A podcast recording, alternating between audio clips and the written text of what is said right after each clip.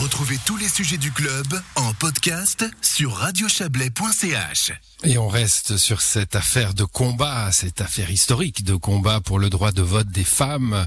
Euh, eh bien, ce combat, il s'est en partie joué à la Tour de Paix, une des figures emblématiques de cette lutte gagnée il y a 50 ans. Euh, euh, ce week-end, ça sera dimanche, était en tout cas Boéland. Il s'agit de Gertrude Montet-Girard, une militante présidente de l'association vaudoise pour le suffrage féminin, mais aussi première conseillère nationale vaudoise et membre du Conseil de l'Europe. Son fils, Luc Girard, nous raconte comment Gertrude Montet-Girard est tombé dans la politique. Il est au micro d'Isabelle Bertolini. Ça date de son enfance pratiquement, où ses parents qui étaient des gens simples, puisqu'en fait son, père était donc maître ramoneur ici à la Tour de Paix, euh, engagé dans la vie euh, aussi quand même communale, euh, et puis intéressé à, ce domaine politique en fait. Ouvert aussi déjà à l'époque quand même à effectivement une, participation féminine. Donc d'origine, elle avait ce sentiment et cette envie de, participer à la, vie publique. Après, elle s'est mariée et là, elle a fait, je dirais, elle s'est occupée de ses enfants. Hein. C'était pas, on n'a pas eu une enfance qui était bercée de meetings politiques et de c'est un peu l'histoire de sa vie, c'est de, se battre pour euh, donner, pouvoir donner à ses enfants une éducation euh, leur permettant une certaine autonomie. Euh, merci beaucoup d'ailleurs. C'est qu'au moment où on est arrivé, je sais pas, j'avais 16 ans, 15, 15, 16 ans, où on commençait à être indépendant et autonome, qu'elle s'est replongée et qu'elle s'est de nouveau intégrée à, cette, à ce combat pour c'était donc dans les années, euh, c'était 15 ans avant le d'obtenir en fait ce, ce résultat de, de, de, du droit de vote euh, en Suisse, là, quelque chose comme ça. Parce que vous me disiez, vous me disiez euh, finalement pour nous c'était une maman, c'était pas une politicienne, c'était pas une conseillère nationale, c'était pas une militante. C'est ça, c'était une maman, oui, s'occupait de de nous accompagner, euh, de nous élever le, mieux possible. Euh, déjà les, garçons dans le respect des petites filles, ça c'est clair qu'il n'y avait pas besoin de MeToo à l'époque pour nous, nous apprendre un, certain respect et comment il fallait se, comporter.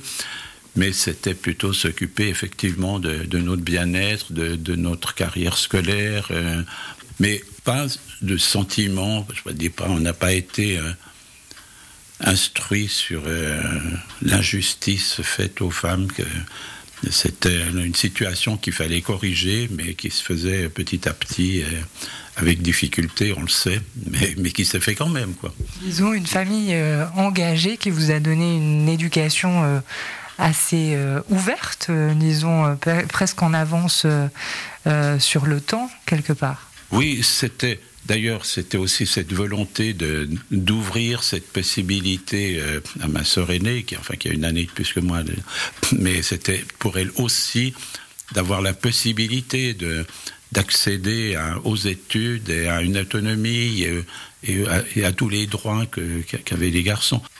Vous le disiez tout à l'heure, quand euh, votre maman s'est remise activement hein, dans, dans, la cause, euh, dans le militantisme, finalement, vous aviez 16 ans à peu près. Comment un, un, jeune garçon euh, euh, voit justement l'engagement de sa maman comment, comment vous avez vu ce combat, vous, quand vous étiez euh, ado? J'ai vu comme quelque chose de tout à fait normal. On était fiers d'elle, mais en étant aussi à l'époque où, ben, comme, comme, enfant, on a quitté la maison familiale, on s'est marié, on, a eu une autre activité. Donc on n'était pas non plus impliqué à, à, à, devoir la soutenir. Et le, si ce n'est d'être d'être là et puis de l'aimer et puis de son mari lui ben il beaucoup est très fier de, cette activité. Il a joué l'homme euh, l'homme à la maison pour euh, quand elle était à Berne ou euh, après bien, bien sûr hein, mais pour s'occuper du ménage de lui faire à manger etc quoi. C'était ça allait un peu de soi c'était pas il n'y a pas j'ai pas de souvenir d'une d'une suffragette ou d'une euh, d'une dame euh, ou d'une personne qui, qui faisait des, des actions euh, extravagante pour faire euh, avancer la, sa cause. Quoi. Bon, ce que vous me dites, en fait, c'est que c'était une cause naturelle euh, pour votre maman. Est-ce que vous vous souvenez comment vous, enfin, si elle a fêté et comment vous avez fêté en 59 le droit de vote pour les Vaudoises, en 71 le droit de vote pour les Suissesses Pas de souvenir, non. C'est marrant. Oui, c'est oui, c'est marrant, on peut dire. C'est C'est-à-dire qu'effectivement, euh, c'est des choses que 50 ans après, on, on, ressort et, qui, en fait, euh, je dirais pas me laisse pas de souvenirs, mais pas de souvenirs marquants. Oui, je, sais, que ça s'est passé, je sais qu'elle y était, je sais qu'elle était là, euh, mais c'est pas. Je peux pas vous dire que. Vous, c'est pas un souvenir d'enfance, finalement. Voilà, ni de jeunesse, ni d'enfance, oui. Voilà, les souvenirs euh, embrumés du passé parfois, mais un, socle hein, évidemment qui reste, vous l'avez entendu. Et puis le destin de Gertrude Montégirard euh, en passionne beaucoup aujourd'hui, à commencer par son petit-fils Christian Genillard, que je vous propose d'écouter. Oh bah parce que parce que j'ai eu des, très bons moments avec euh, ma, ma grand-mère quand j'étais adolescent, qui était non seulement une, chouette grand-maman sur le plan grand-maman et humain, mais surtout une quelqu'un qui était euh, engagé euh, en politique et qui a été, euh, qui m'a beaucoup appris sur le, le fonctionnement des institutions suisses, sur la politique, et dont je trouvais les, valeurs et l'engagement extraordinaire qui, me, qui plaisait beaucoup.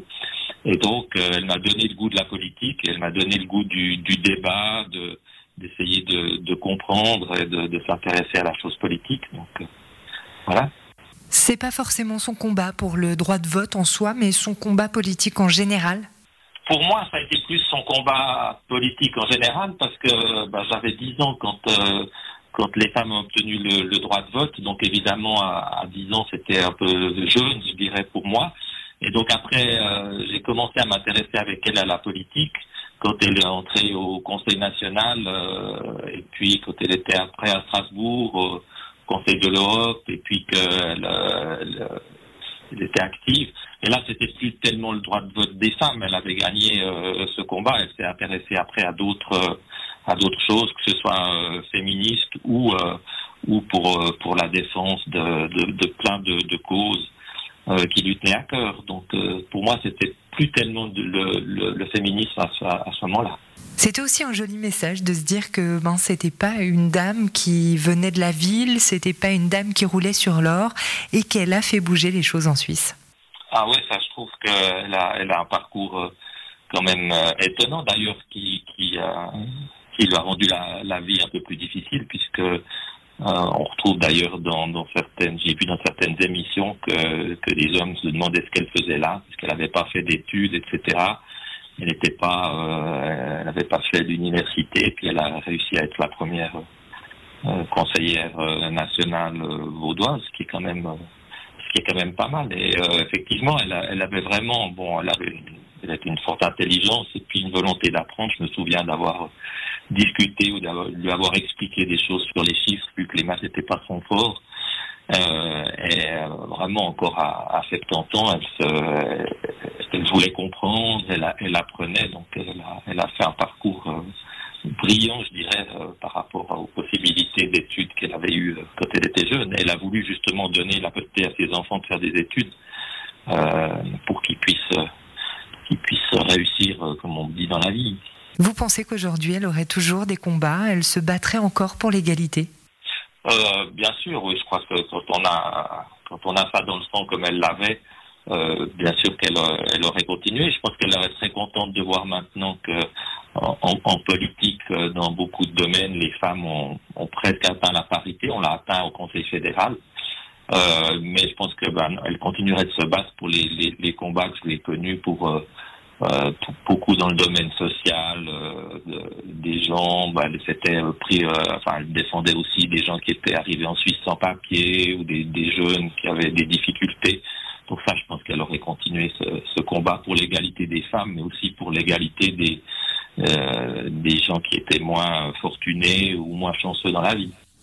Voilà l'hommage à, une militante et on précise encore qu'une allée de la Tour de Paix vient d'être baptisée du nom de Gertrude Montégirard afin de lui rendre hommage pour les 50 ans du droit de vote des femmes en Suisse. C'est la fin du club pour euh, ce soir et cette semaine à l'édition Valérie Blom, Didier Morard, Hélène Yost et Isabelle Bertolini. Je vous souhaite une très belle soirée et un bon week-end.